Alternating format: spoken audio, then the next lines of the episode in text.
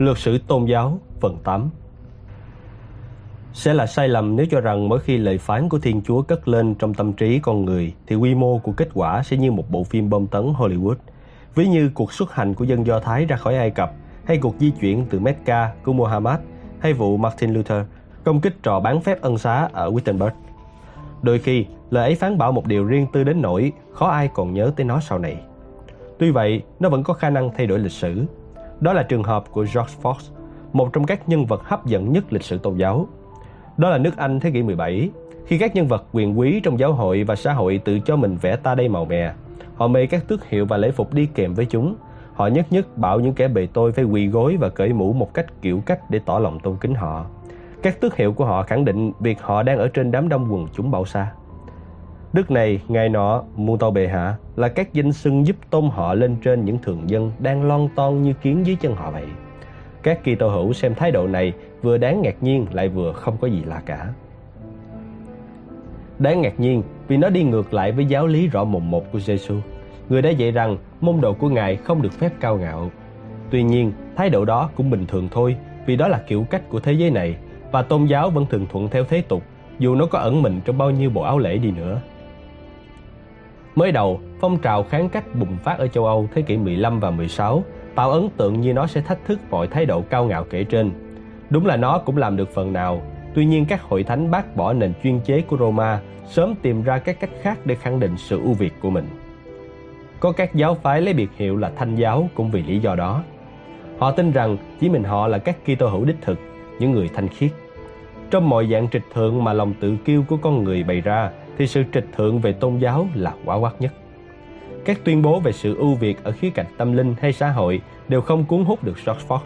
Lời phán của Thiên Chúa bảo ông đừng giở mũ hạ mình trước bất cứ ai, dù địa vị họ cao hay thấp. Cũng đừng dùng danh xưng đặc biệt để gọi họ. Ông sẽ chỉ gọi bạn hoặc mày với tất cả mọi người, dù đối tượng đó giàu hay nghèo, cao sang hay nhỏ bé.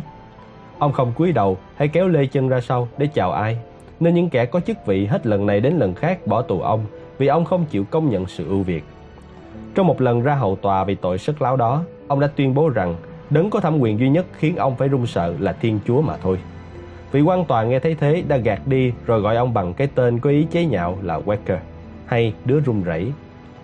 Các tín hữu đi theo Fox dùng tên chính thức là Hội Thân Hữu.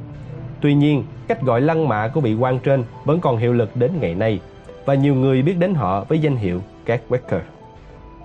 George Fox sinh ra ở Leicestershire, nước Anh, vào năm một nghìn sáu trăm hai mươi tư. Bố ông là thợ dệt vải, còn ông từng học nghề đóng giày. Giống các vị tiên tri đi trước, thời thanh niên, ông cũng bỏ nhà đi tìm kiếm sự giác ngộ. Tôn giáo thời đó rất hỗn loạn.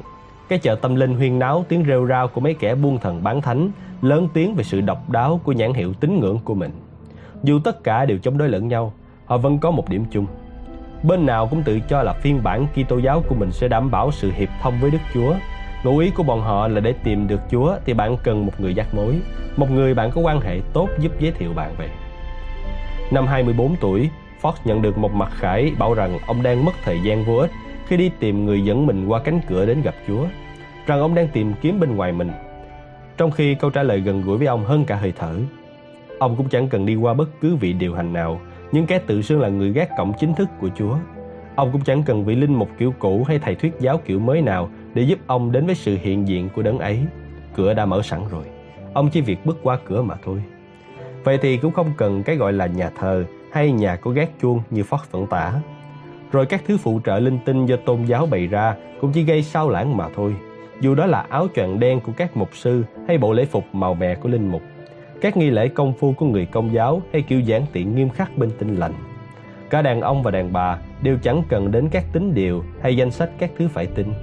Chắc chắn họ cũng không cần một lực lượng cảnh sát tôn giáo để thúc ép họ.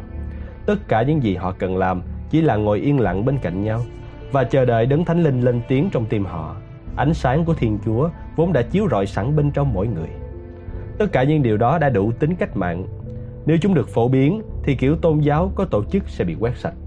Nhưng vẫn chưa hết, còn một tuyên bố táo bạo nữa nói rằng mọi con người đều bình đẳng với nhau về giá trị, dù nam hay nữ, nô lệ hay tự do. Chẳng có giáo hội hay nhà nước nào khi đó sẵn sàng chấp nhận các mặc khải của George Fox. Tuy nhiên, nhóm thân hữu Quaker của ông đã bắt đầu áp dụng chúng trong đời sống của họ, và điều này khiến họ phải trả giá đắt. Hàng ngàn người bị tống giam vì các niềm tin như thế, và nhiều người đã chết trong tù. Không ngã lòng, họ tiếp tục đấu tranh để cải thiện đời sống cho dân nghèo.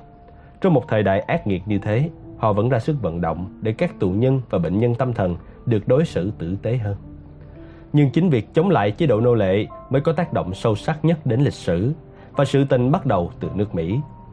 Đến đầu thế kỷ mười bảy, Bắc Mỹ đã thành một nơi ẩn náu cho các nhóm tôn giáo đang chạy trốn tình trạng bắt bớ ở châu Âu và tìm kiếm một miền đất hứa khác.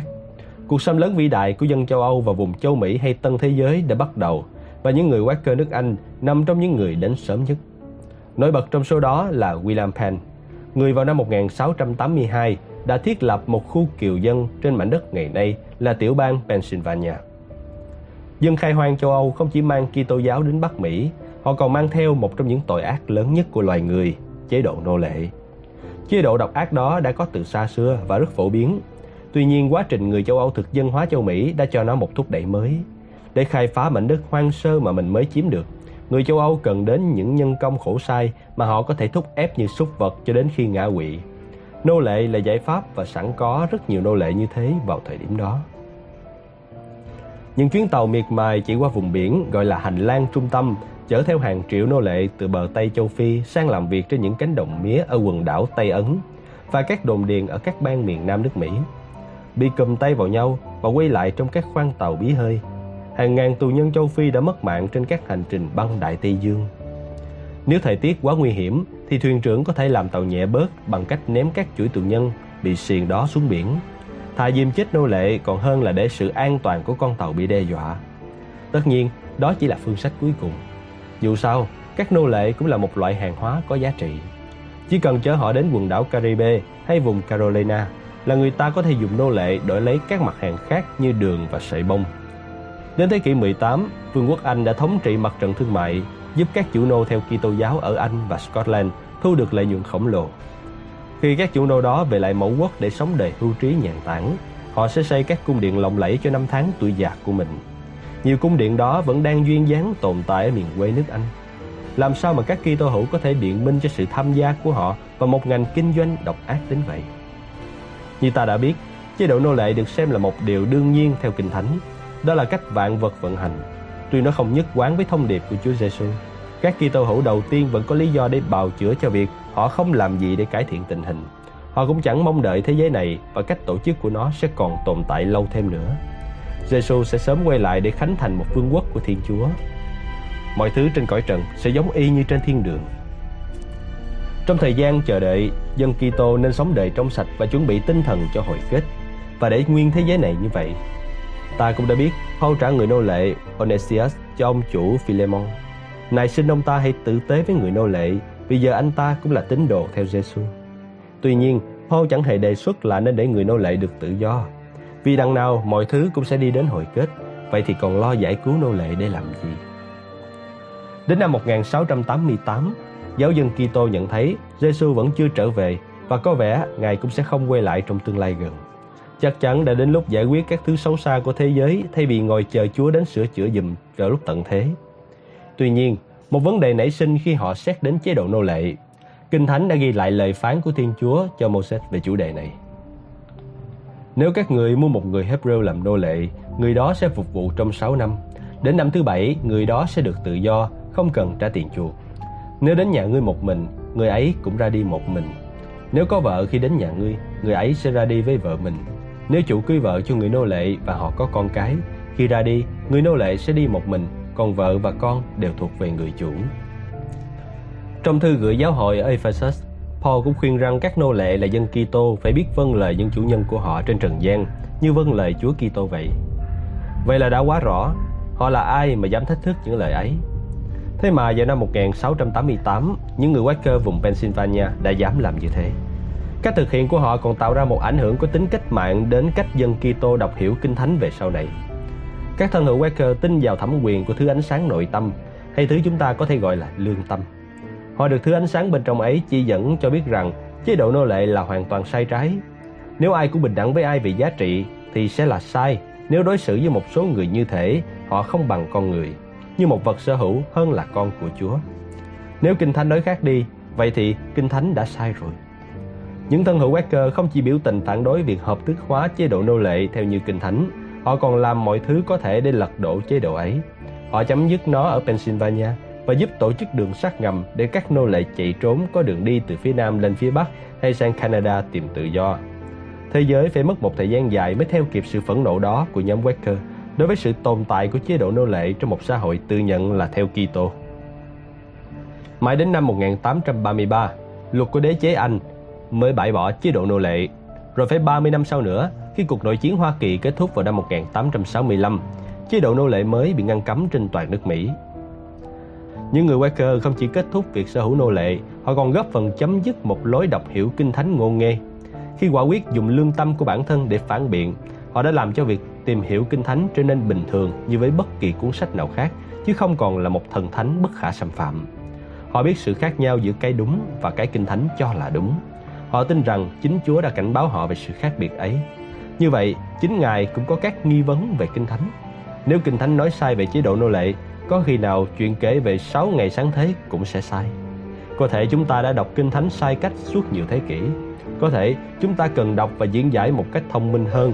Và có thể ta không nên sợ hãi khi phải dùng đến chính lương tâm của mình để phản biện một số phán xét trong Kinh Thánh. Bằng cách đó, những người Quaker đã thúc đẩy sự hình thành của công việc nghiên cứu Thánh Kinh có tính phê phán lịch sử ngày nay. Công việc này không nhất thiết phải bác bỏ tầm ảnh hưởng của Chúa với Kinh Thánh, mà là cố gắng tách rời các yếu tố con người ra khỏi mệnh lệnh thần thánh. Chế độ nô lệ là do con người tạo ra. Còn hãy yêu người lân cận với con như yêu chính con là một mệnh lệnh thần thánh, hãy tự phán xét. Hiệp hội giáo hữu có lẽ là một trong những giáo phái nhỏ bé nhất trên thế giới, nhưng sức ảnh hưởng của họ là cực kỳ lớn. Họ vẫn là lương tâm của Kitô giáo. Họ mang đến một phiên bản Kitô giáo mới mẻ và thách thức cho nước Mỹ. Tuy nhiên, nước Mỹ cũng có đời sống tâm linh của riêng mình trước khi Kitô giáo du nhập. Sau đây, chúng ta sẽ cùng tìm hiểu về đời sống đó. Xuất xứ từ châu Mỹ. Christopher Columbus đã khám phá ra châu Mỹ vào năm một nghìn bốn trăm chín mươi hai, tức là không ai biết đến châu lục này nằm ở đó cho đến khi ông ấy tìm ra nó. Người châu Âu chắc chắn cũng không biết đến lục địa này trước đó. Columbus lúc bấy giờ trong chuyến hải trình lịch sử của mình đang tìm đường đi sang Ấn Độ. Sau một chặng đường dài vòng qua mũi cực Nam châu Phi, ông biết Ấn Độ nằm về phía đông của châu Âu. Tuy nhiên, ông hy vọng rằng nếu lái tàu về hướng Tây đủ xa, thì ông cũng sẽ đến được Ấn Độ từ một hướng khác dễ dàng hơn. Khi đặt chân đến đất liền ở Tân Thế Giới, ông cứ nghĩ mình đã tới Ấn Độ. Vì vậy, ông gọi dân cư nơi này là Indians, hay người Ấn Độ trong tiếng Anh. Một sự nhầm lẫn còn được dùng mãi về sau này, người Anh điên. Việc khám phá đó đã trở thành một thảm họa đối với những người bản địa, những người Anh điên vốn đã sống trên đất nước ấy. Trong hơn bốn trăm năm tiếp theo, thực dân da trắng đã chiếm lĩnh vùng đất của các bộ lạc bản địa và bao phủ nơi này bằng các phái Kitô giáo cạnh tranh khốc liệt. Tôn giáo đáp ứng cho nhiều mục đích, có mục đích tốt lành, có cái thì hung bạo. Mục đích hung bạo nhất là biện minh cho hành động hất cẳng và trục xuất các chủng tộc khác ra khỏi quê nhà của họ. Tựa như dân Israel năm xưa đến chinh phục miền đất hứa Palestine. Lần này, những kẻ mở đường tràn về phía Tây, quét qua Bắc Mỹ, tin rằng đó là định mệnh của họ được Chúa soi đường chỉ lối. Tư tưởng kháng cách mà họ mang theo là một tôn giáo luôn biến động và đã in đậm dấu ấn của nó lên chính nước Mỹ. Nó tạo ra một nền văn hóa lấy ham muốn làm động lực thúc đẩy, không bao giờ thấy thỏa mãn và thường trực khao khát làm giàu. Luôn có những biên giới mới để chinh phục. Tuy nhiên, mảnh đất mà đám người xâm lăng đó tràn qua không phải là một nơi vắng bóng tôn giáo. Dân bản địa cũng có các truyền thống tâm linh của riêng họ. Đối lập với bên kháng cách năng nổ đang tràn đến, người châu Mỹ bản địa nương theo bản chất của tự nhiên chứ không chống lại tự nhiên. Họ có một mối kết nối thiêng liêng với mảnh đất đã nuôi dưỡng họ. Họ tin rằng mảnh đất ấy là do một đại linh hồn, cách họ gọi Thượng Đế, truyền cho sinh khí. Điều này đặc biệt đúng với các bộ lạc cưỡi ngựa sống trên một vùng đất mênh mông nằm giữa lục địa, vùng Đại Bình Nguyên của Bắc Mỹ. Vùng này trải dài khoảng bốn nghìn ki lô mét và rộng đến một nghìn ki lô mét, bao phủ một diện tích hơn một triệu sáu trăm nghìn ki lô mét vuông, kéo từ Canada ở phía Bắc xuống đến Mexico ở phía Nam. Đó là những nơi cư trú của các đàn bò rừng bison, nguồn cung cấp hầu hết mọi nhu cầu của dân cư, cùng chung sống với chúng trên khoảng diện tích bao la ấy.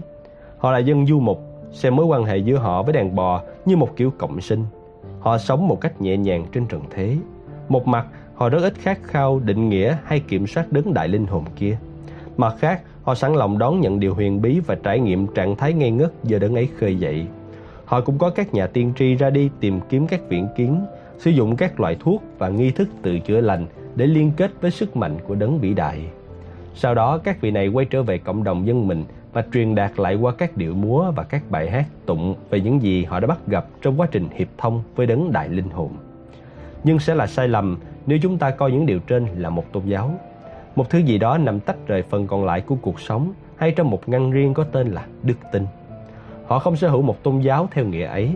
Họ cảm thấy mình được bao bọc trong một điều huyền nhiệm sinh động chứa đựng trong nó cả trái đất, các đàn bò rừng và những cơn gió thổi qua những ngọn cỏ thảo nguyên. Điều huyền nhiệm ấy vừa mỏng manh vừa khó nắm bắt. Nó sẽ không sống sót trước sự xâm lăng của di dân và cuộc tàn sát có hệ thống các đàn bò rừng, vốn là một kế hoạch nhằm làm dân bản địa chết đói và buộc họ phải lùi bước. Dân họ không giống những người Thánh giáo từng bị bức hại vì đức tin của mình ở Anh, nhưng vẫn có thể mang theo đức tin ấy khi băng qua Đại Tây Dương. Khi dân Anh điên trên vùng Bình Nguyên bị đuổi ra khỏi đất của họ và chứng kiến đàn bò bị tận diệt đến con cuối cùng, họ đã mất tất cả. Bi kịch ấy của dân bản địa đã kích hoạt một đợt bạo động đầy sục sôi nhưng thật đau thương mỗi khi nhớ lại. Các phong trào đấu tranh thảm khốc luôn đến từ bên trong các nhóm dân bị áp bức. Những người không thể tin Chúa sẽ tiếp tục lờ đi nỗi khổ đau của họ thêm nữa. Vậy là họ mơ đến những giấc mơ về sự khôi phục sẽ sớm xảy ra. Năm một nghìn tám trăm tám mươi chín, một phong trào đã nổ ra trong cộng đồng người Anh điên bị tước đoạt gia sản ở Đại Bình Nguyên, có tên là Ghost Dance hay Điệu Vũ Linh Hồn.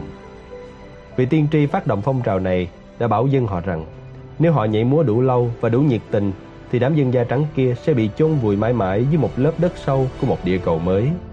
Tất cả sẽ biến mất hết. Bọn xâm lăng ấy sẽ bị xóa sạch. Khi ấy, hàng đàn ngựa hoang và bò mộng sẽ quay về lang thang trên các thảo nguyên giữa đồng cỏ xào xạc. Và tất thảy người Anh điên từng sống trên đời sẽ trở lại trần gian và chung sống cùng họ tại thiên đường. Ta cần nhớ thiên đường là gì? Đây không phải là một thiên đường ở trên trời kia để mọi người tận hưởng các lạc thú không tưởng. Thiên đường đây là chính là cuộc đời họ đã từng sống trước khi dân da trắng đến phá tan nó. Vậy là họ đã nhảy múa. Thế nhưng thiên đường ấy không đến nữa. Họ nhảy và nhảy cuồng nhiệt hơn. Có người nhảy cho đến lúc chết. Trái đất cũng chẳng đổ sụp lên dân da trắng và chôn sống họ cùng các lề lối tàn độc của họ. Đàn ngựa hoang cũng chẳng phóng phúc qua đỉnh đồi yêu dấu, bầm ánh lên trong ánh nắng mặt trời. Các đàn bò rừng chẳng còn làm ầm vang ở phương Bắc mời gọi họ hòa chung vào cuộc săn đuổi rộn ràng. Điều trớ trêu là với các chính sách bảo tồn gần đây, loài bò rừng giờ đã trở lại với Đại Bình Nguyên. Duy của dân Anh điên là ra đi vĩnh viễn. Các phong trào thảm khốc như Ghost Dance là những tiếng lòng mong mỏi sự khổ đau sẽ kết thúc. Sự thật là hồi kết đó chẳng bao giờ đến, nhưng nó cũng không giết chết được nỗi khao khát cháy bỏng. Chúng ta tìm thấy nó trong tôn giáo của một chủng tộc bị ngược đãi khác của Hoa Kỳ, những người Mỹ gốc Phi. Họ đã bị lôi ra khỏi chốn quê nhà rồi chuyển đi hàng ngàn cây số trên đại dương để đến phục vụ nhu cầu của các chủ nô lệ Kitô hữu. Một trong những trớ trêu của lịch sử tôn giáo là đức tin Kitô do dân nô lệ tiếp nhận từ chủ nhân còn đúng với nguyên bản hơn bất cứ tín điều nào các ông chủ của họ có thể biết được. Do Thái giáo đã khởi nguồn là tôn giáo của dân nô lệ. Lời phán cho Moses từ trong bụi cây bốc cháy đã bảo ông phải giải thoát cho con dân của ngài khỏi Ai Cập và dẫn họ đến miền đất hứa. Làm sao một chủ nô có thể phản hồi một cách đồng cảm với điều ấy? Nhưng thử tưởng tượng, bạn là một nô lệ nghe được câu chuyện đó lần đầu. Bạn đang nghe chuyện về chính mình. Chuyện đó nói về bạn. Bạn sẽ hiểu nó theo cách mà tên cai trị, vị trí trực quốc roi vào lưng bạn sẽ không bao giờ hiểu được. Dù hắn ta có hát lên bao nhiêu bài thánh ca trong nhà thờ trắng tinh vào mỗi ngày Chủ nhật, Do Thái giáo là tín ngưỡng của một dân tộc đã mong mỏi được tự do thoát khỏi xiềng xích.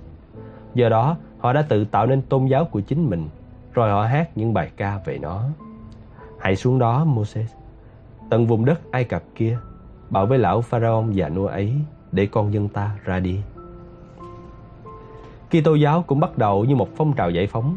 Giê-xu là đại diện của Thiên Chúa trên trái đất để mang đến một vương quốc chưa từng có trong tiền lệ lịch sử. Vương quốc ấy sẽ làm cho các thế lực vĩ đại phải rời bỏ ngôi vị, đồng thời tôn vinh những kẻ hèn mọn và hiền lành. Nó sẽ thay thế đường lối áp bức bằng con đường công chính. Nó sẽ chữa lành những người bệnh tật cũng như giải phóng các tù nhân. Và vương quốc ấy sẽ do một đấng cứu thế mang tới. vì sẽ chịu đòn roi và chế nhạo trên đường vác cây thánh giá đến pháp trường trên đồi Calvary. Khi nghe những lời như thế, làm sao các nô lệ không nhận ra chúng mô tả tình cảnh của chính họ cho được? Các ông chủ của họ có thể sở hữu cuốn sách chứa đựng lời ấy, nhưng chính các nô lệ mới nắm được ý nghĩa của chúng. Kitô giáo là tôn giáo dành cho các nô lệ. Làm sao các tên chủ nô có thể hiểu được tôn giáo đó, chứ đừng nói đến chuyện sống theo giáo lý.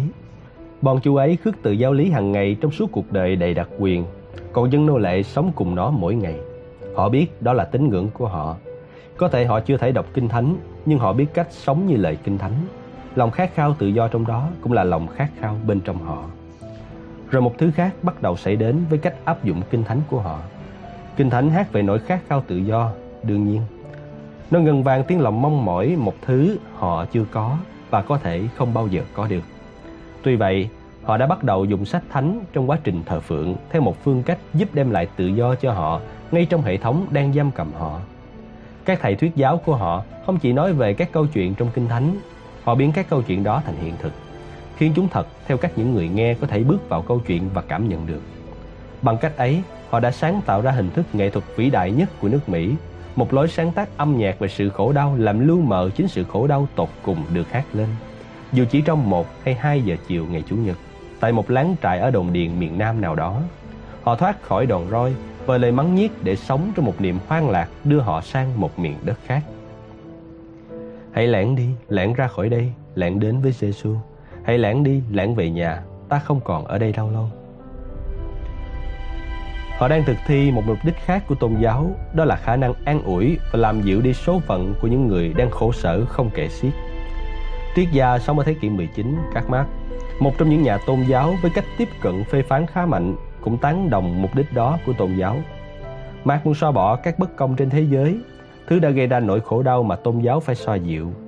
Marx mô tả tôn giáo là một thứ thuốc phiện của nhân dân, ông xem nó như một thứ thuốc gây mê. Tuy vậy, cũng có lúc chúng ta cần đến thuốc gây mê.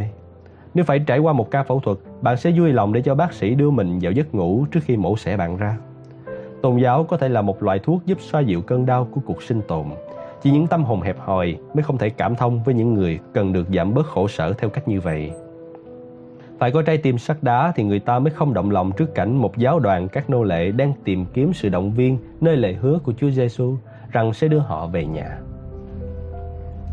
Nhưng đó chưa phải là cách duy nhất dân Mỹ gốc Phi đã sử dụng đức tin Kitô Do Thái và các câu chuyện Kinh Thánh. Họ còn làm một việc khác có tính chính trị rõ rệt hơn.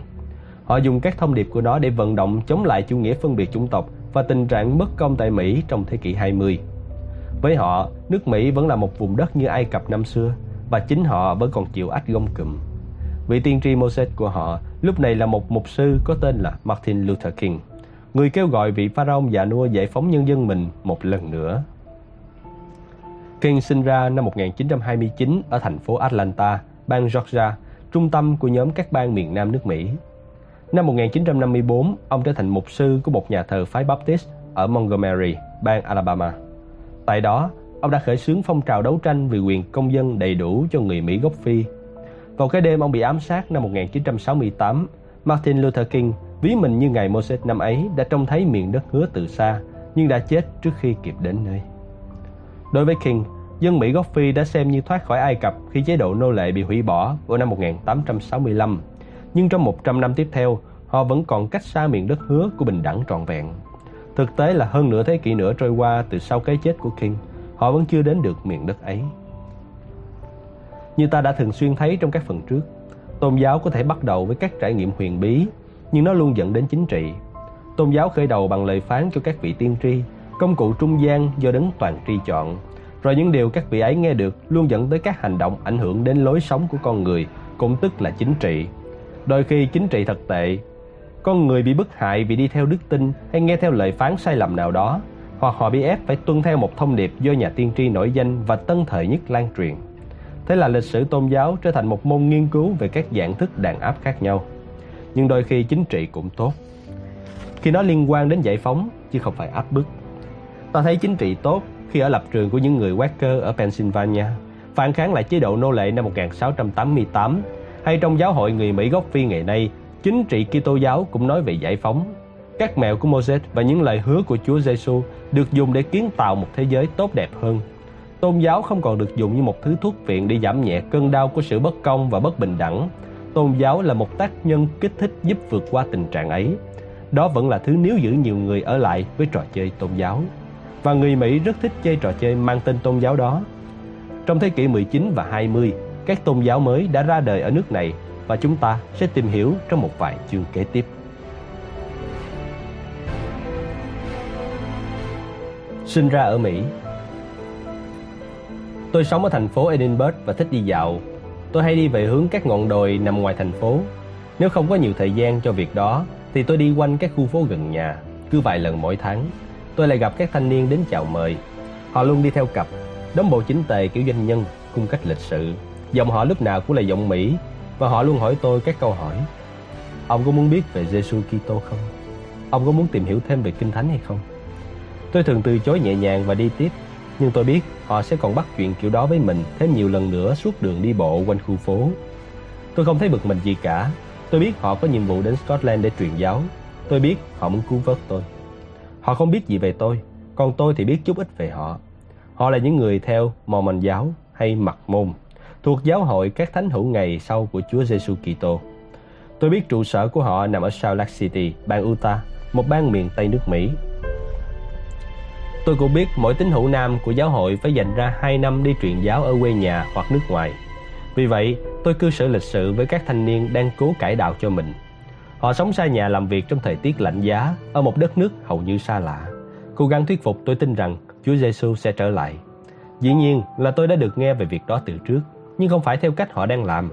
Họ báo cho tôi biết rằng khi Chúa Giê-xu tái lâm, Ngài sẽ không đến Jerusalem mà sẽ đến nước Mỹ. Và đó sẽ không phải là lần đầu Ngài đến nước Mỹ, Ngài đã từng đến đó trước rồi. Vậy làm sao họ biết điều đó? Họ lấy thông tin đó từ đâu? Như cách mọi tư tưởng tôn giáo khác xuất hiện trên thế giới, họ biết từ một vị tiên tri, thấy những khái tượng và nghe các lời phán, rồi viết lại những gì mình đã nhận được. Kế đến, ông ta đi thuyết phục mọi người tin nó. Lần này, vị ấy là một người Mỹ, tên là Joseph Smith. Ông sinh năm một nghìn tám trăm lẻ năm ở Sharon, bang Vermont, trong một gia đình nông dân bình thường. Sau này đã chuyển lên bang New York sống. Từ khi còn bé, ông đã băn khoăn trước những bất hòa và cạnh tranh giữa các nhà thờ Tin Lành ở thành phố mình ở. Làm sao ông biết phải chọn bên nào? Tương tự các vị tiên tri trước đó, ông đã đi xa để cầu nguyện về vấn đề của mình. Và trong lúc đang cầu nguyện ấy, ông nhận được mặc khải. Một thiên thần bảo ông phải tránh xa các nhà thờ địa phương. Bọn họ đã đi chệch khỏi viễn kiến của Chúa Giê-xu. Các tư tưởng đồi bại đã len vào Kitô giáo sau cái chết của các vị sứ đồ đầu tiên. Thế nên tôn giáo này đã lầm đường lạc lối. Tuy nhiên, sự khôi phục sẽ sớm trở lại, và ông chính là phương tiện hỗ trợ cho quá trình đó. Ông nên trong tư thế sẵn sàng, để khi thời điểm chín mùi, ông sẽ phục dựng giáo hội về với sự thanh khiết ban đầu và dẫn nó vào đường ngay nẻo chính. Thế là Smith đợi, và đến năm hai mươi lăm tuổi, ông đã nhận được một mặc khải có tính quyết định. Một thiên thần nói ông biết về sự tồn tại của một tập các văn tự của các nhà tiên tri Mỹ cổ xưa. Đâu đó khoảng thế kỷ thứ tư, một người đàn ông tên là Mormon đã khắc một cuốn sách vào các tấm vàng mỏng rồi chôn trên một ngọn đồi tại Palmyra, bang New York. Sách ấy chứa những tư liệu về nhiều thế kỷ trước công nguyên. Nó kể một câu chuyện về bộ lạc người Nephit cùng các bộ lạc khác từ Trung Đông đã thoát sang nước Mỹ trong quá khứ xa xưa. Vị thiên thần truyền đạt những kiến thức này cho Joseph Smith có tên là Moroni. Sau này, Smith mới khám phá ra Moroni cũng được nhắc đến trong cuốn sách mà ông được mặc khải. Sau khi hy sinh trong chiến trận, Moroni đã được phục sinh và đưa lên địa vị thiên thần. Chính trong vai trò thiên thần đó, ông mới báo cho Smith biết về các tấm vàng khắc cuốn sách Mặc Môn. Người ta kể rằng Smith đã khai quật các tấm vàng ấy bốn năm sau khi nhận mặc khải trên. Rồi ông bắt đầu dịch sang tiếng Anh. ba tháng sau, ông đã cho ra đời hơn năm trăm trang của cuốn sách Mặc Môn mà ta biết đến ngày nay. Phiên bản cuốn sách được tuyên bố là có từ thế kỷ thứ tư đó, có khoảng ba trăm mười một đến ba trăm tám mươi lăm đoạn rất giống một bản dịch nổi tiếng khác ra đời một nghìn hai trăm năm sau. Bản Kinh Thánh của vua James năm một nghìn sáu trăm mười một, vốn được các nhà thờ Tin Lành ưa chuộng và cũng là bản dịch quen thuộc với Smith. Ba tiết sau đây trong sách Mặc Môn là ví dụ. Vì điều đó sẽ xảy ra, cha các người nói vậy, rằng vào ngày đó những ai không ăn năn đến với con trai yêu dấu của ta, thì ta sẽ loại ra khỏi dân ta, ngôi nhà của Israel đó, rồi ta sẽ tiến hành trả thù và trút cơn thịnh nộ lên chúng, ngay cả với người dân ngoại, vì chúng đã không nghe ta. Sách Mặc Môn nằm trong nhóm các văn tự khải huyền tuyên bố sự trở lại của Đức Giêsu Kitô và sự quy hồi của vạn vật dưới quyền cai trị của Ngài. Chỉ khác là lần này xứ thiên đường sẽ được thiết lập ở nước Mỹ. Không có gì đáng ngạc nhiên vì chúng ta dễ dàng đọc được trong sách Mặc Môn là Chúa đã thay đổi kế hoạch từ Trung Đông sang bờ Tây Hoa Kỳ. Và để xác nhận vị thế của nước Mỹ như là vùng đất thánh mới, chính Chúa Giêsu đã đến lục địa này vào năm ba mươi tư, vài tháng sau cuộc phục sinh. Sách bảo rằng Giêsu Kitô đã đến với dân Nephi khi quần chúng tụ hội về mảnh đất thành phố Bountiful, và Ngài đã chăm sóc dân họ. Tin này rất quan trọng và cần được báo cho thế giới. Thế nên, Joseph Smith đã ra mắt sách phúc âm của mình ở Lafayette, New York vào ngày sáu tháng tư năm một nghìn tám trăm ba mươi. Ông không xem phong trào của mình là một giáo hội mới, mà là việc làm thanh sạch giáo hội cũ. Các Kitô hữu đầu tiên tự gọi họ là các thánh hữu. Giờ đây, thành viên giáo đoàn của Smith cũng là các thánh hữu, thánh hữu ngày sau. Thế là giáo hội các thánh hữu ngày sau của Chúa Giêsu Kitô ra đời. Sách Mặc Môn là kinh thánh của giáo hội này. Như ta có thể thấy ở các phần trước, việc ra mắt một phong trào tôn giáo mới không tốt cho sức khỏe của bạn cho lắm đâu. Con người vốn không thích nghe ai đó nói tôn giáo của họ là sai. Chính Giê-xu cũng nói là các vị tiên tri không được dân của các vị ấy tôn kính. Thật khó tin khi một người mà mình biết bấy lâu nay giờ lại được Chúa chọn là nhà tiên tri. Smith cũng không ngoại lệ. Ông ta nghĩ mình là ai cơ chứ? Lãnh đạo của các nhà thờ khác vô cùng giận dữ trước các tuyên bố của Smith. Ông và các tín đồ đi theo ông bị ném vào tù hoặc bị săn đuổi từ thành phố này sang thành phố khác. Tuy thế, các mặc khải vẫn cứ đến. Thêm nhiều sách được bổ sung vào kho tàng kinh Mặc Môn. Cuối cùng, chính chuyện tình dục đã kết liễu hình ảnh của Smith trong mắt các Kitô hữu khác. Nói rằng một thiên thần nào đó đã mặc khải cho bạn một thánh kinh mới là một chuyện, còn khi thiên thần bảo bạn đi cướp vợ của người khác thì lại là chuyện khác. Thiên thần đã bảo Smith rằng giáo hội các thánh hữu ngày sau là sự phục dựng lại tính lý chân chính của Israel cổ. Abraham và các giáo tượng khác đã có nhiều vợ, nên Smith phải theo gương họ và khôi phục chế độ đa thê trong kinh thánh, tức là một người nam được phép có nhiều vợ cùng lúc. Smith đã làm theo và lấy đến bốn mươi bà vợ, một số trong đó vốn đã kết hôn với tín hữu nam khác trong giáo hội. Đó là giọt nước làm tràn ly đối với các kẻ thù của Smith. Để trốn thoát sự truy bức ở miền Đông, Smith dẫn theo các giáo dân chạy về hướng Tây đến các bang Illinois và Ohio. Tại đó, vào năm một nghìn tám trăm ba mươi sáu, đền thờ Mặc Môn đầu tiên được xây dựng. Smith rất vất vả trốn chạy những kẻ truy đuổi và buộc phải di chuyển liên tục. Cuối cùng, vào năm một nghìn tám trăm bốn mươi tư, ở Carthage, bang Illinois, trong một lần vào tù nữa của Smith, ông và người anh trai Hiram đã bị giết chết. Tuy nhiên, đó còn lâu mới là sự kết thúc của giáo hội mà ông đã khởi tạo. Máu của các vị tử vì đạo luôn là hạt mầm của giáo hội. Năm một nghìn tám trăm bốn mươi bảy, các tín hữu Mormon chọn Brigham Young làm người lãnh đạo mới của mình. Nếu Smith là nhà tiên tri của Mặc Môn giáo, thì Young là người hợp nhất và xây dựng hệ thống mang lại sự tồn tại lâu dài của tôn giáo này. John sinh năm một nghìn tám trăm lẻ một ở Vermont và là con thứ chín trong gia đình có mười một người con. Ông thuộc mẫu người cực kỳ khéo léo, có thể làm tốt mọi loại việc trên đời. Khi được nhận phép thanh tẩy để gia nhập giáo hội các thánh hữu ngày sau vào năm một nghìn tám trăm ba mươi hai, ông vận dụng tài năng ghê gớm của mình để sắp xếp phong trào lúc đó còn non trẻ. Trong quá trình phục hồi lại giáo hội, Smith đã lập ra một nhóm quản trị gồm mười hai sứ đồ. Bản thân John được thụ phong sứ đồ vào năm một nghìn tám trăm ba mươi lăm. Nhận ra khả năng của John, Smith đã giao cho ông quản lý các hoạt động kinh doanh của giáo hội. Một trong những điều thú vị ở Mặc Môn giáo là ngay từ đầu họ đã có một lối tiếp cận thiết thực theo hướng kinh doanh để quản lý các sự vụ của bên đạo đối với đời. Sau vụ ám sát của Smith, thách thức dành cho John khi tiếp quản là làm sao để đảm bảo an toàn cho giáo hội. Giải pháp ông đưa ra là đưa giáo hội đi xa hơn nữa về phía Tây để đến Utah, khi ấy còn dưới quyền kiểm soát của Mexico. Utah có thể là miền đất hứa của những người theo Mormon.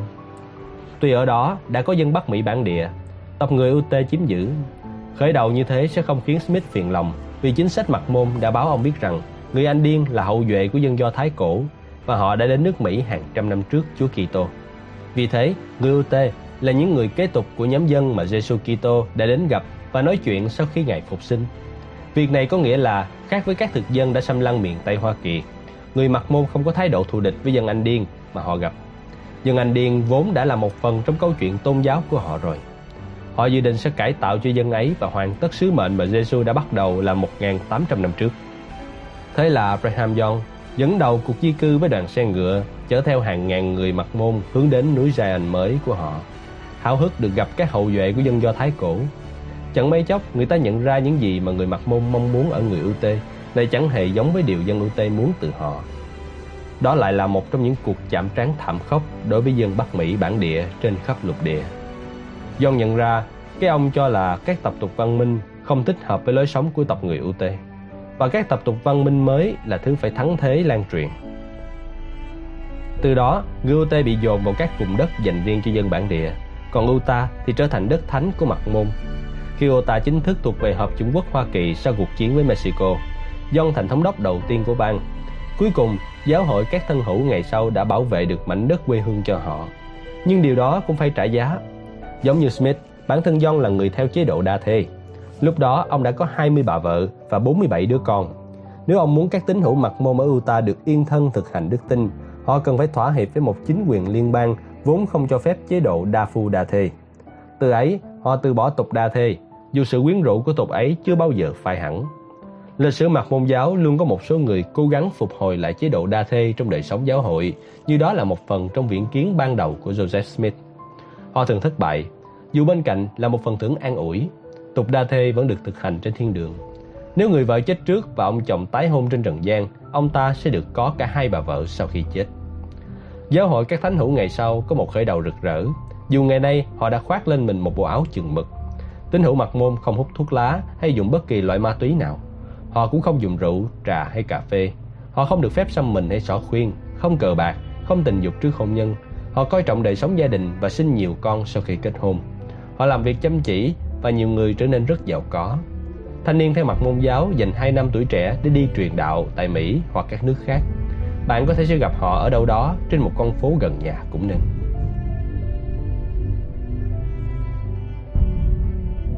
Thất vọng lớn. Joseph Smith không phải là vị tiên tri duy nhất ở bang New York vào thế kỷ mười chín, cũng như giáo hội các thánh hữu ngày sau không phải là một tôn giáo mới ra đời duy nhất ở đó. Nhiều sự sôi nổi đã diễn ra, nhưng những người hăng hái không phải lúc nào cũng nhìn về cùng một hướng. Smith đã khai quật được một phiên bản kinh thánh mới từ quá khứ. Tuy nhiên, có những người thích nhìn về tương lai thay vì dĩ vãng. Họ quan tâm đến tương lai, bởi lẽ mọi lời hứa hẹn trong kinh thánh là về sự trở lại của Đấng Kitô đều sắp thành hiện thực rồi. Ngài sẽ tái lâm sớm thôi. Người tin vào điều đó nhất là William Miller ở Lowerhampton. Miller là một người đọc kinh thánh say mê và rất hứng thú với một chi tiết có trong cả Cựu Ước và Tân Ước, tiên đoán sự quay lại của Đấng Kitô để phán xử người sống và người chết. Ông tin chắc rằng kinh thánh chứa đựng một mật mã ẩn nào đó mà nếu làm sáng tỏ được, ông sẽ biết chính xác ngày Chúa đến lần thứ hai hay Chúa tái lâm. Chúng ta đã thấy sách tiên tri Daniel là cuốn cần đọc nếu đi theo hướng này, và đó chính xác là nơi mà Miller đã tìm thấy manh mối. Trong chương tám của sách Daniel, nhà tiên tri đã viết: mất hai nghìn ba trăm ngày, khi đó đền thờ sẽ được thanh tẩy. Miller dám chắc rằng đó là mật mã mà mình đang tìm kiếm, nghĩa là hai nghìn ba trăm năm. Đếm theo chiều tiến thì ông ra được ngày hai mươi mốt tháng ba năm một nghìn tám trăm bốn mươi tư là ngày Đấng Kitô quay lại. Ông đã sẵn sàng cho ngày ấy, tuy nhiên nó đã không xảy ra. Ông cho rằng tính toán của mình hơi lệch một ít nên đã tính lại. Lần này ông ra là ngày hai mươi hai tháng mười cùng năm. Ngày đó đến rồi trôi qua, cũng không có gì xảy ra. Với Miller và các tín đồ theo ông thì những lần tính sai đó đã trở thành thất vọng lớn. Cũng dễ hiểu là sau đó Miller đã thôi không chơi trò tính ngày đó nữa. Những người khác vẫn tiếp tục, và đến năm một nghìn tám trăm sáu mươi họ tự lập ra một hệ phái với một vị tiên tri riêng, lấy tên là các tín đồ Phục Lâm An Thất Nhật, tiếng Anh là Seven Days Adventist. Phục lâm nghĩa là lại đến, trở lại, vì họ đều tin vào việc Chúa Giêsu sẽ sớm trở lại, dù họ không biết chắc là vào ngày nào. Còn an là nghỉ ngơi, thất nhật là ngày thứ bảy, vì dân họ nghỉ lễ Sa-bát vào thứ bảy chứ không phải chủ nhật. Họ đổ lỗi cho giáo hội Công giáo đã thay đổi ngày Sa-bát từ ngày cuối tuần sang ngày đầu tuần. Tuy nhiên, đó mới chỉ là cáo buộc nhẹ nhất của họ dành cho giáo hội Roma.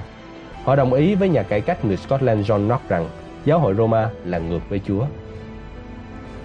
Nhà tiên tri của các tín đồ Phục Lâm là Ellen White, sinh năm một nghìn tám trăm hai mươi bảy và mất năm một nghìn chín trăm mười lăm.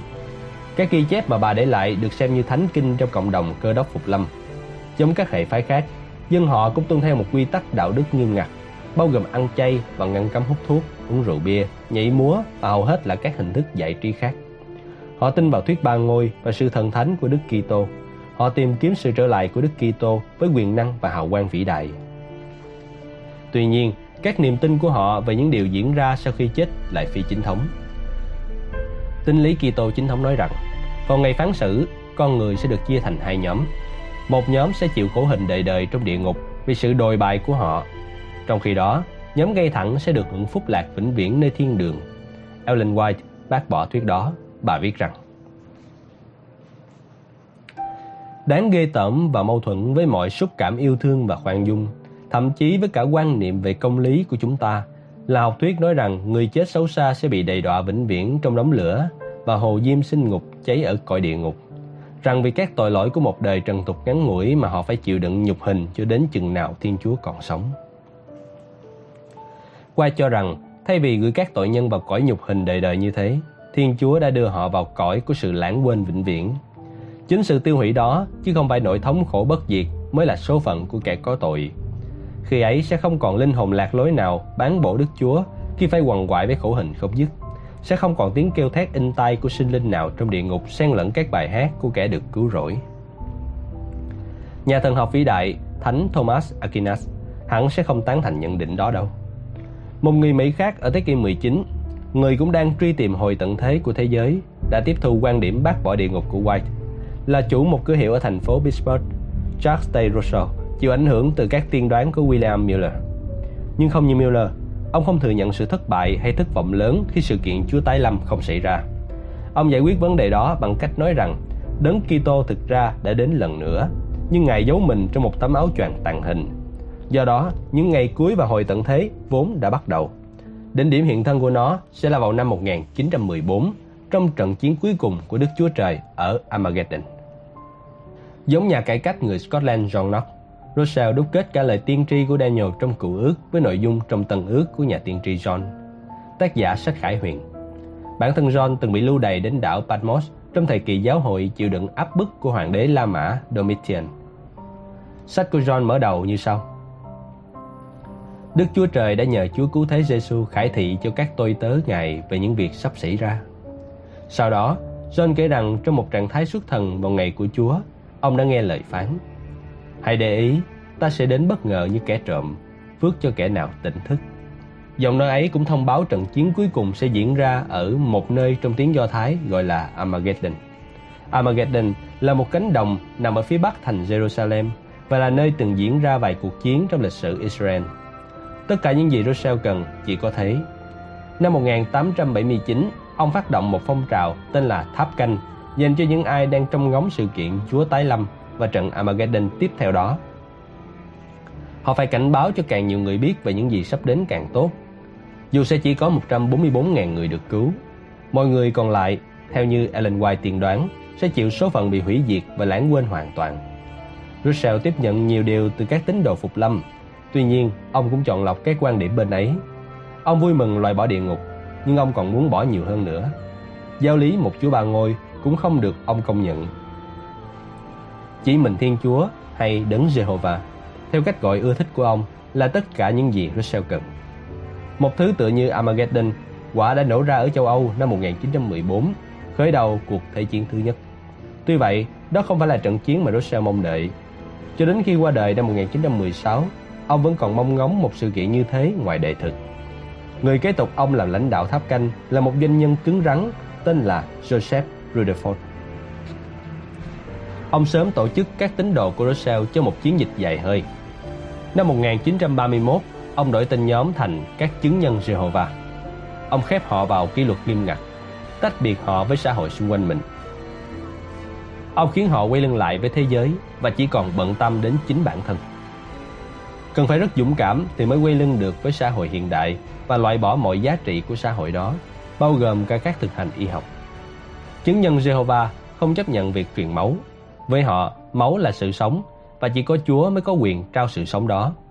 Do đó, đôi khi dân họ bị khởi tố vì tội từ chối việc truyền máu cho con em mình. Chống lại thế giới bằng cách đó có thể đem lại cho nhóm một ý thức mạnh mẽ về bản sắc riêng.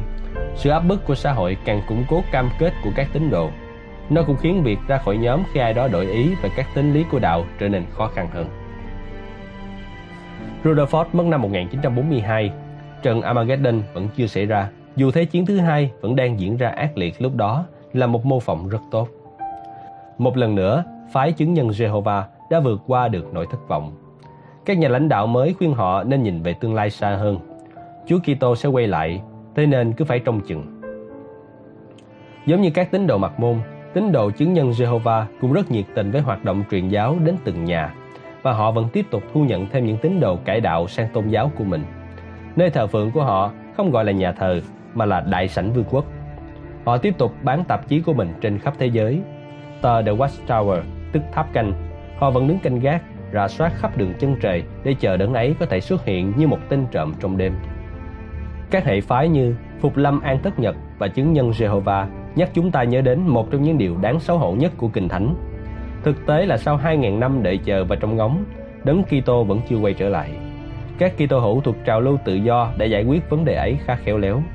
Họ vẫn tin sự kiện Chúa tái lâm. Làm sao lại như vậy được? Chuyện đó có một chỗ đứng vững chắc trong Kinh Thánh. Nó được nhắc đi nhắc lại trong các tín lý của họ.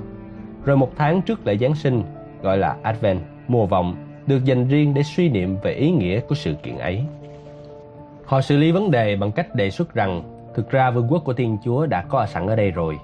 Vì các Kitô hữu cần làm là tìm kiếm bằng chứng cho sự tồn tại đó. Vương quốc ấy nằm ở nơi người nghèo được giúp đỡ và các bất công được nhận diện. Vương quốc ấy nằm ở nơi những người tốt làm việc để khiến thế giới trở nên tốt đẹp hơn.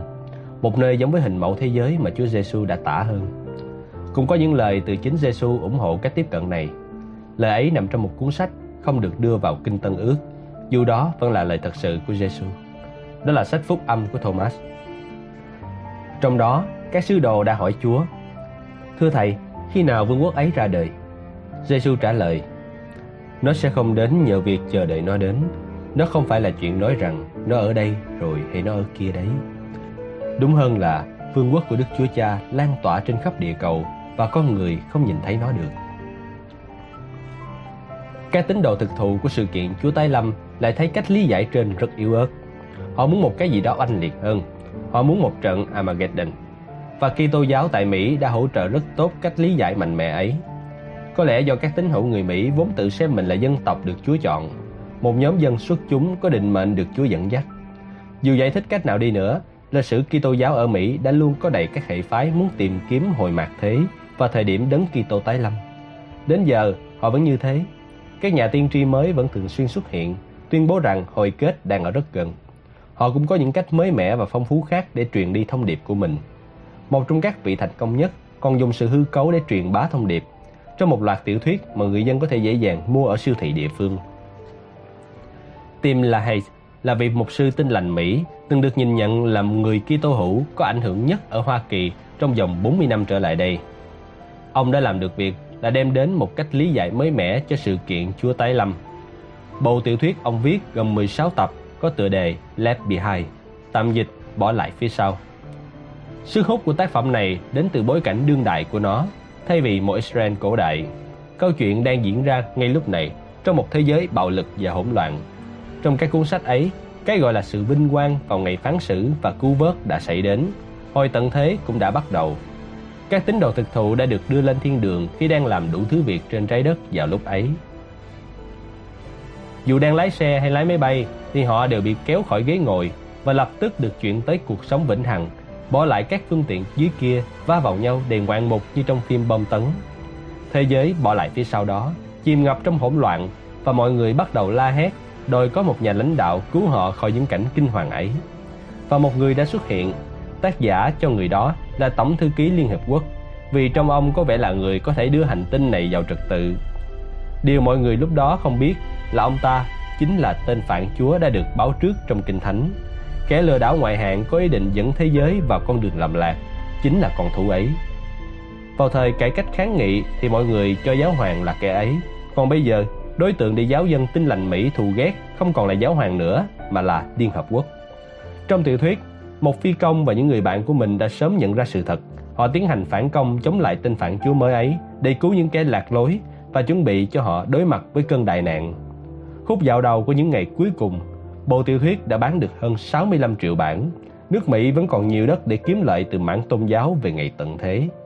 Tuy vậy, đó không phải là loại tôn giáo duy nhất từng hoạt động ở đất nước này trong một trăm năm qua.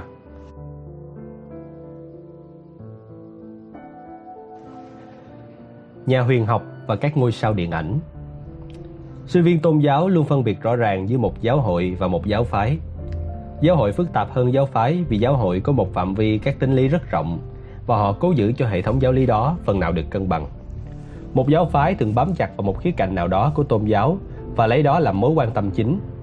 Ở chương trước, ta đã thấy giáo phái Phục Lâm An Thất Nhật và Chứng Nhân Jehovah để tập trung vào các chi tiết của Kinh Thánh nói về sự tái lâm của Đức Kitô để phán sự thế giới và đưa tất cả vào hội tận thế như thế nào.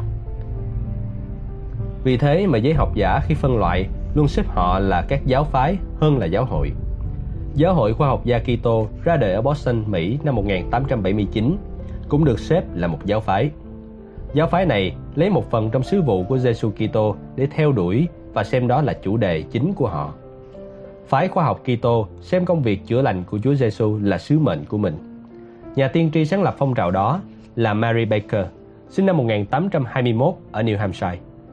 Thuở nhỏ, Mary là một đứa bé yếu ớt, bệnh tật liên miên theo bà đến thời trưởng thành. Giống người phụ nữ được nhắc đến trong phúc âm của Mark, phải chịu nhiều khổ sở trong bàn tay của các thầy thuốc. Bản thân Mary cũng mất nhiều thời gian tìm cách chữa bệnh. Bên cạnh y học đại chúng, bà đã thử thuật thôi miên và các phương pháp thay thế khác. Không có phương pháp nào hữu hiệu được lâu. Năm một nghìn tám trăm sáu mươi sáu, bà bị trượt ngã trên đường đóng băng và bị tổn thương cột sống. Lần này, bà đã thử một cách điều trị khác, không phải đến bác sĩ mà dựa vào kinh Tân Ước. Trong khi đang suy ngẫm về một đoạn trong phúc âm Matthew, đến chỗ Giêsu yêu cầu một người đàn ông bị liệt đứng dậy và bước đi, chính Mary đã được chữa lành. Không chỉ cột sống của bà lành lại, mà bà còn tin mình đã khám phá ra được một khoa học đứng đằng sau công việc chữa bệnh của Chúa Giêsu. Mặc khải Mary nhận được là các loại bệnh tật vốn chỉ dựa trên một ảo giác, ảo giác rằng vật chất có một sự tồn tại độc lập. Thực tế không phải thế. Vật chất do ý thức của Chúa tạo thành. Ý thức là nguyên nhân, vật chất là hệ quả theo sau. Vì thế, cách chữa bệnh là qua tâm chứ không qua vật. Đây là cách bà ấy diễn tả trong cuốn sách Science and Health, tạm dịch khoa học và sức khỏe của mình. Hiểu biết của con người gọi chúng là các lực vật chất. Tuy nhiên, khoa học thiên liêng tuyên bố chúng hoàn toàn thuộc về ý thức thần thánh và luôn sẵn có trong ý thức này. Áp dụng nguyên lý tâm thay vì vật đó vào các khổ đau của con người, tức là nhận ra các bệnh mà ta mang là không có thực. Chúng là trò lừa dối, ảo ảnh, trò chơi do vật chất lấn át ý thức mà ra. Cách chữa lành không phải thông qua các bác sĩ vốn cũng chơi trò chơi vật chất đó. Cách chữa sẽ đến thông qua việc chúng ta mở lòng đón nhận sức mạnh yêu thương của Thiên Chúa. Thứ sẽ xua tan ảo giác về tật bệnh và phục hồi sức khỏe cũng như hiện thực cho chúng ta. Khoa học Kitô không chữa khỏi bệnh cho ta. Họ chỉ chữa ảo tưởng ban đầu cho rằng ta có bệnh gì đó. Các nhà thờ chính thống ở New England không sẵn sàng chấp nhận một học thuyết như thế. Họ không tin khổ đau có thể biến mất bằng cách mơ ước dễ dàng như vậy. Khổ đau là thật, không phải là ảo giác. Họ nghi Mary Baker không tin vào sự thật của các tội ác và ngày phán xử, thiên đường và địa ngục, và bà ấy không tin thật. Trong sách của bà, không ai là không thể được cứu chuộc, không có vấn đề nào là không có giải pháp. Một khi đã hiểu được nguyên lý về tâm thay vật, thất vọng về sự phản đối của các nhà thờ đối với các phát hiện của mình, Mary đã sáng lập Giáo hội Kitô khoa học tại Boston năm một nghìn tám trăm bảy mươi chín. Trước đó, vào năm một nghìn tám trăm bảy mươi bảy, bà kết hôn lần thứ ba với chồng là ông Asa Gilbert Eddy. Năm một nghìn chín trăm lẻ tám, bà sáng lập tờ báo có tên là Christian Science Monitor, tạm dịch Người Răng Bảo Khoa học Kitô. Hiện vẫn còn xuất bản và được quan tâm rộng rãi. Nổi tiếng không kém là giáo hội mẹ của khoa học Kitô, có trụ sở trên một mảnh đất rộng hơn năm hecta ở Back Bay, thành phố Boston. Công việc thờ phượng của phái khoa học Kitô bao gồm việc xướng đọc Kinh Thánh và các tác phẩm của Mary Baker Eddy, cụ thể là cuốn Khoa học và sức khỏe. Có các bài thánh ca và suy niệm, tuy nhiên hình thức cầu nguyện duy nhất được dùng là bài Kinh Lạy Cha. Phái khoa học Kitô chưa bao giờ trở thành một phong trào của đại chúng, nhưng nó vẫn được truyền bá rộng rãi khắp thế giới. Hầu như ở mọi thành phố, bạn đều có thể tìm thấy một phòng đọc của hệ phái này với các tác phẩm của Mary Baker Eddy được trưng bày bên trong, và tự mình tìm hiểu cách áp dụng nguyên lý tâm thay vật đó cho các bệnh tật đang làm bạn lo lắng. Mary qua đời tại nhà riêng ở ngoại ô Boston năm một nghìn chín trăm mười. bốn mươi năm sau, vào năm một nghìn chín trăm năm mươi hai, một tôn giáo khác của nước Mỹ ra đời và thậm chí còn gạt bỏ y học hiện đại thô bạo hơn cả phái khoa học Kitô. Họ nhận mình là Giáo hội Khoa luận giáo, hay Scientology trong tiếng Anh. Và vị tiên tri là một nhà văn chuyên viết truyện khoa học viễn tưởng tên là Lafayette Ronald Hubbard, sinh năm một nghìn chín trăm mười một ở Nebraska. Các ngôi sao điện ảnh Hollywood thường ưa chuộng giáo phái này. Các nam diễn viên như Tom Cruise và John Travolta xem thành công sự nghiệp của mình là nhờ các nguyên lý và thực hành của khoa luận giáo. Họ dùng công nghệ hiện đại và các kỹ thuật khám phá tâm thức. Tuy nhiên, triết lý nền tảng của họ là học thuyết Hindu cổ về luân hồi tái sinh, tức Samsara. Họ tin vào sự tồn tại của các linh hồn bất tử gọi là Thetan, di cư từ cơ thể này sang cơ thể khác qua hàng tỷ tỷ năm. Khó mà chắc chắn về các chi tiết trong khoa luận giáo, nhưng nói chung, các linh hồn bất tử ấy không phải do ai tạo ra, mà chính chúng là các đấng tạo lập vũ trụ. Để hoạt động được trong vũ trụ, chúng chế tác ra các phương tiện di chuyển cho chính mình, và cơ thể con người chỉ là một trong số nhiều hình hài mà chúng lựa chọn. Đến đây thì chuyện trở nên phức tạp hơn. Mọi tôn giáo đều cố giải thích và cung cấp phương thuốc chữa trị cái xấu ác và khổ đau trên thế gian.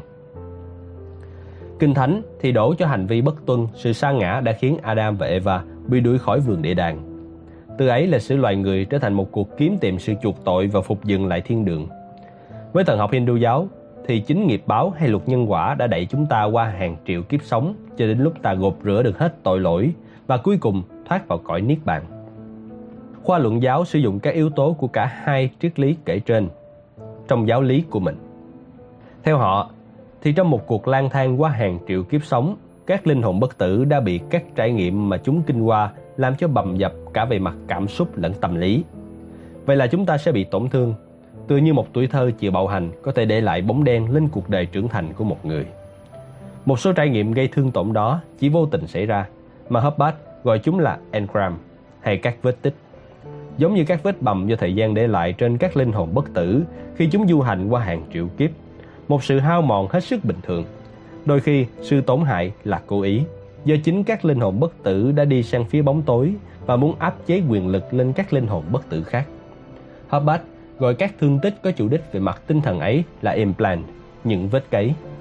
Chúng là nguồn gốc chủ yếu không chỉ của các bất hạnh về thể xác và tâm lý, mà còn của những tư duy xấu xa, được cấy vào với mục đích là khiến các linh hồn lầm đường lạc lối. Ông viết, các vết cấy ấy gây ra mọi loại bệnh tật, sự lãnh đạm, thoái hóa, loạn thần kinh và điên rồ là nguyên do chính yếu của những tình trạng ấy ở con người.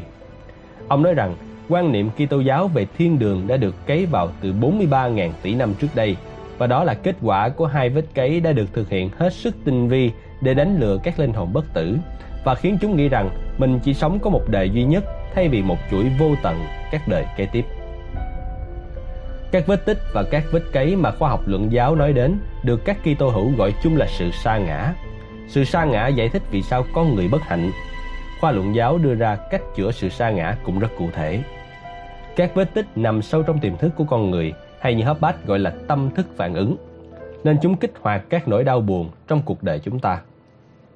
Sự cứu rỗi sẽ đến thông qua việc thanh tẩy hay làm sạch các vết tích ấy trong một quá trình gọi là thẩm tra. Nghe giống như một nhà tư vấn tâm lý lắng nghe khách hàng khi họ dần dần hé mở các sự kiện trong quá khứ đã khiến họ đau buồn trong hiện tại. Tuy vậy, cách làm của khoa luận giáo không giống như thế. Các nhà thẩm tra của họ cũng lắng nghe, nhưng họ dùng các công nghệ khi làm điều ấy. Họ có một công cụ gọi là emitter, hay tiếp xúc cảm ứng kế, hoạt động như một máy phát hiện nói dối. Nó giúp nhà thẩm tra tìm được câu hỏi phù hợp sẽ khơi ra sự kiện đã bị chôn giấu. Mục tiêu của mỗi phiên thẩm tra như vậy là có được một win, hay thời khắc hiển lộ. Thời khắc hiển lộ sẽ phơi bày trải nghiệm tội lỗi và ngay lập tức xóa bỏ trải nghiệm đó, khiến nó không tồn tại nữa. Biến cố tội lỗi ấy không được nhớ rồi chữa lành, mà bị loại khỏi trí nhớ. Chúng ta không thú nhận và chuộc lỗi cho quá khứ ấy, mà là quá khứ ấy đã bị xóa sạch. Khoa luận giáo còn có các kỹ thuật khác nữa mang lại phiên bản cứu rỗi của giáo phái mình. Tuy nhiên, đó là sự cứu rỗi được hiểu theo ý chuyên biệt hóa. Nó bị giới hạn trong đời này, cuộc đời mà tín đồ ấy đang trải qua ngay đây. Không có một sự cứu chuộc hay nguyền rủa cuối cùng nào, không có thiên đường, không có địa ngục. Cuộc sống không phải là một lần duy nhất rồi thôi, chỉ có sự quy hồi bất tận hết đời này sang đời khác, một kiểu luân hồi mà không có niết bàn. Cái mà khoa học luận giáo làm là giúp bạn cải thiện chính đời sống hiện tại bằng cách làm sạch các vết tích cũng như nhận diện các vết cấy của mình. Nhưng cái giá là không hề rẻ. bạn phải trả tiền thật cho các công nghệ cứu rỗi ấy mà chúng thì đắt đỏ. Càng đi sâu, đi xa hơn vào các bí ẩn của khoa luận giáo, bạn càng phải trả nhiều tiền cho họ. Vì thế, các nhà phê bình gọi đó là doanh nghiệp chứ không phải là tôn giáo. Đáp lại sự phê phán ấy, giáo phái này cho rằng nếu các tôn giáo khác cũng có đủ cách để lấy tiền của tín đồ để duy trì hoạt động, thì tại sao họ không được làm như vậy? Lafayette Ronald Hubbard mất năm một nghìn chín trăm tám mươi sáu. Không thể nói chắc là ông ấy quay lại là một tín đồ khoa luận giáo hay cái gì khác, nên ta cũng không biết ông ta có còn trong chương trình mà phái này mô tả hay không. Các tôn giáo như khoa luận giáo vẫn cứ xuất hiện. Tuy ta khó thấy được điều gì mới mẻ trong những gì họ nói, như sách truyền đạo thuộc Kinh Cựu Ước đã đề cập, có lẽ đó là do chẳng có điều chi mới mẻ nữa để mà nói. Việc gì đã xảy ra sẽ còn tái diễn, điều đã làm ngày nay sẽ được làm trong tương lai. Có sự việc nào mới mẻ với cõi trần này nữa đâu. Điều đó có vẻ cũng đúng với tôn giáo cuối cùng mà tôi muốn nhắc đến trong chương này, Giáo hội Thống nhất. Tên tiếng Anh là Unification Church, hay tên đầy đủ là Hiệp hội Thánh Linh vì sự thống nhất của Kitô giáo toàn cầu. Tên thường gọi của họ là Moonies, đặt theo tên của vị tiên tri và nhà sáng lập Sun Myung Moon. Ông Moon sinh ra ở Hàn Quốc vào năm một nghìn chín trăm hai mươi. Năm mười sáu tuổi, ông thấy Chúa Giêsu hiện ra và bảo rằng ông đã được trao nhiệm vụ để giúp hoàn thành sứ mệnh của Chúa. Bản thân Moon rất quan tâm đến tình dục. Ông tin rằng Eva đã làm tình dục của loài người suy đồi khi tách nó ra khỏi tình yêu. Không những gian dâm với Adam, Eva còn quan hệ với ca quỷ Satan, và từ đó vết nhơ cứ lan truyền đi. Vậy là Thiên Chúa đã phái Giêsu đi cứu chuộc tình hình. Kế hoạch của Ngài là để Giêsu kết hôn và sinh ra những đứa trẻ trong sạch, không vướng chút tội lỗi nào. Theo đó, nếu mượn một thuật ngữ bên khoa luận giáo, thì việc Eva cấy tội lỗi vào hoạt động tình dục của con người hẳn đã bị xóa đi. Giêsu và cô dâu có thể sinh ra những đứa trẻ vô tội. Không may là Giêsu đã bị đóng đinh trên thập giá trước khi tìm thấy một vị hôn thê hoàn hảo và cứu chuộc cho nhân loại. Kế hoạch của Thiên Chúa một lần nữa đã bị ngăn trở.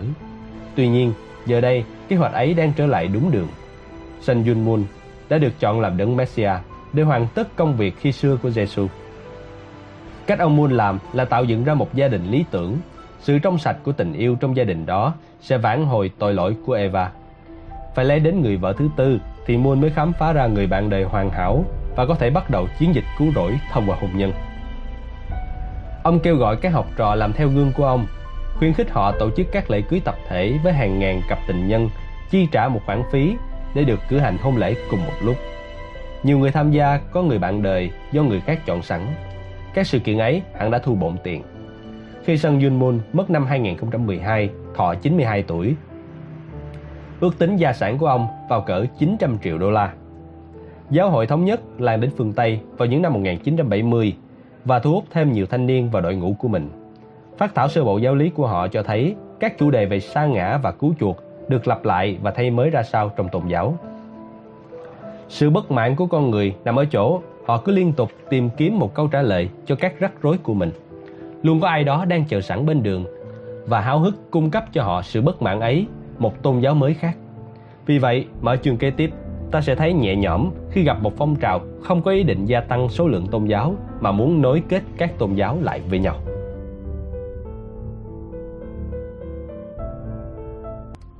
Nếu có thể, rất mong nhận được sự donate ủng hộ của các bạn.